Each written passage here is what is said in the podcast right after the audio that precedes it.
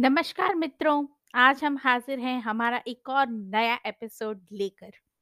आज का एपिसोड ज़रा-सा धमाकेदार होने वाला है, क्योंकि आज हम बात करने वाले हैं उसी सिनेगॉग अटैक की जिसकी बात करी थी हमने कल, पर आज एक अलग ही पहलू सामने आएगा। जैसा कि हमने आपको कल बताया कि सिनेगॉग यहूदियों का प्रार्थना स्थल है, जहाँ पे हर शुक्रवार यहूदी समाज इकट्ठा होके प्रार्थना करता है, धर्म पे विचार-विमर्श होता है। वहीं पे अकरम नाम के एक पाकिस्तानी मूल के आतंकवादी ने 4 लोगों को बंदी बना लिया था और ये मुठभेड़ 11 घंटों तक चलती रही। 4 लोगों को बंदी बना लेने पे एक उसमें से बहुत ही बुज़ुर्ग आदमी थे जिनकी ब्लड शुगर गिरती जा रही थी जिस वजह से उन्हें अ, उन्हें अकरम आतंकवादी ने जाने दिया था। 3 लोग और उसके साथ बंदी बने रहे। उन 3 लोगों में से एक अ, उसी सिनेगॉग के रैबाई थे। रैबाई बिल्कुल वैसे ही होते हैं जैसे हमारे पंडित होते हैं, धर्मगुरु र होते हैं। अ, जो हमारे लिए पंडित होते हैं वही यहूदियों के लिए रैबाई उन्हें कहा जाता है। अब आपको ये जान के बिल्कुल एक मूवी की स्क्रिप्ट जैसा लगेगा बट ये बिल्कुल हकीकत में हुआ और क्यों ये सारी चीज़ें ज़रूरी हैं इस बारे में आज हम बात करेंगे। तो 11 घंटे 11 घंटों तक चली इस मुठभेड़ का अंत किस तरीके से आता है? अ, जो रैबाई थे मिस्टर वॉकर उन्होंने कई दफ़ा पहले सिक्योरिटी ट्रेनिंग ली हुई थी और सिक्योरिटी ट्रेनिंग के तहत उन्हें सिखाया गया था कि अगर ऐसी सिचुएशन में आप फँस जाते हैं जहाँ पे आपके कनपट्टी पर बंदूक रख दी गई है और आपके साथ और लोग भी बंदी बने हुए हैं, तो ऐसे सिचुएशन में आप कैसे अपने आप को शांत रखें और कैसे इस सिचुएशन में से निकलने का हल ढूँढें। तो उन्हें ये ट्रेनिंग क्यों देनी पड़ी पहली बार तो ये बात करेंगे। अमेरिका में यहूदियों के अगेंस्ट जितने भी अटैक हो रहे हैं, उसकी मात्रा 2016 से कई ज़्यादा बढ़ गई है। बहुत सारे यहूदी प्रार्थना स्थलों पर अटैक हो चुके हैं।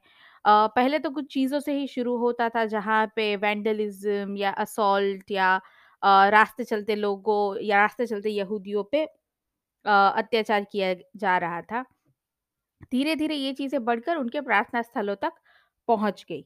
तो वहीं से इस चीज़ की ज़रूरत महसूस की गई कि सिक्योरिटी मेजर्स ऐसे रैबाइज़ को सिखाने चाहिए। ऐसे कोर्सेज़ डिज़ाइन करने चाहिए जिनसे अगर कभी इन पे ऐसा दिन गुज़रता है तो ये लोग अपने आप की सुरक्षा कर सकें।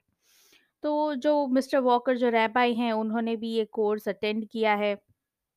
और अपनी जागरूक पर्सनैलिटी से उन्होंने 10 घंटे तक वे शांति से रहे, जो भी आतंकवादी बोलता गया वो उन्होंने फ़ॉलो किया, आतंकवादी को भी शांत रखने की कोशिश करी और जब उन्हें मौका मिला, उन्होंने एक चेयर उठाकर आतंकवादी की ओर फेंक दी और वैसे ही 3 लोगों की जान बचा ली। एक तो खुद की और 2 और बंदियों की जो बंदी बने हुए थे और उन्हें लेकर वे बाहर आ गए और उसी तरीके से 11 घंटों के बाद ये सारी मुठभेड़ का अंत होता है।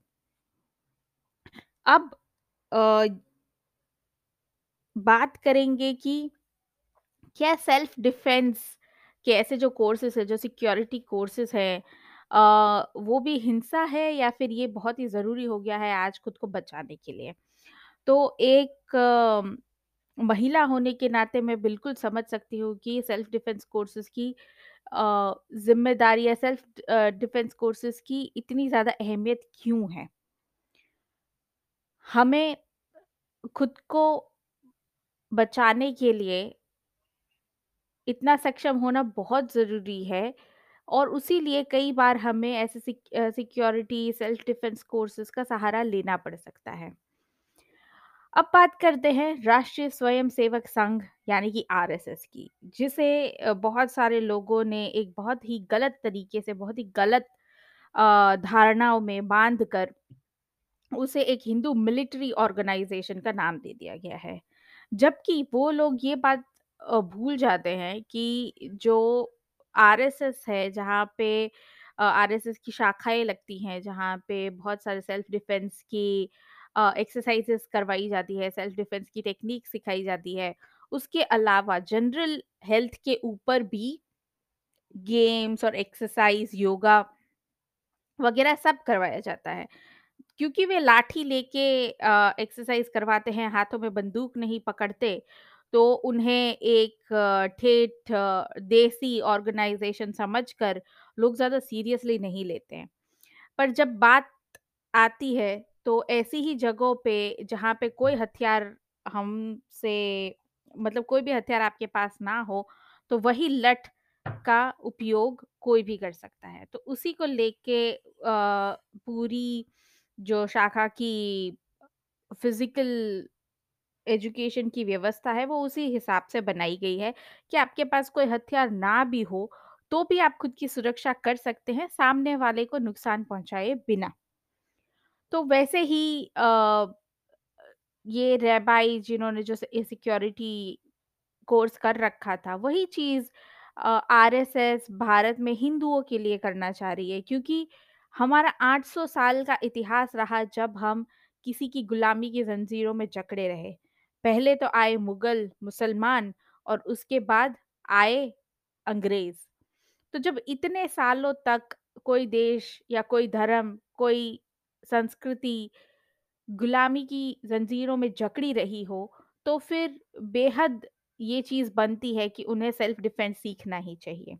और आप ये क्यों भूल जाते हैं कि सिख धर्म में भी जो खालसा पंथ है, वे भी सेल्फ डिफेंस के लिए हथियार हथियार का इस्तेमाल करना या फिर सेल्फ डिफेंस की टेक्नीक सीखना को सही मानते हैं और उनके धर्म में भी ये चीज़ें बताई गई हैं। तो वैसे ही आज एक सिक्योरिटी कोर्स की वजह से रैबाई ने 3 लोगों की जान बचा ली, आतंकवाद के सामने वे डट के खड़े रहे। वैसे ही हम सभी को अपने-अपनी ज़िंदगी में एक अच्छे स्वास्थ्य की ज़रूरत है और साथ ही साथ ऐसे सेल्फ डिफेंस की टेक्निक्स भी आप अ, सीखते रहे क्योंकि आप नहीं जानते कि कौन से किस मोड़ पर कौन-सा आतंकवादी घात लगाए बैठा हो और आप ऐसे सिचुएशन में फंस जाएँ। जहाँ आपको भी ऐसी ही सूझ-बूझ और बुद्धि से उस सिचुएशन से निकलने अ, का मौका मिल सके, अगर आपने ऐसे सिक्योरिटी कोर्सेज़ ले रखे हैं तो। अ, इसके साथ ही हम कोरोना चल रहा है तो आप अपना मास्क पहने, सोशल डिस्टेंसिंग बनाए रखें और अपनी ओवरऑल हेल्थ का पूरा ध्यान रखें। इसी के साथ आज का एपिसोड खत्म करूँगी आपसे कल फिर मिलूँगी एक नए ऐसे ही रोचक विषय पर बात करने के लिए। आप तब तक के लिए मुझे आज्ञा दीजिए। जय श्री राम।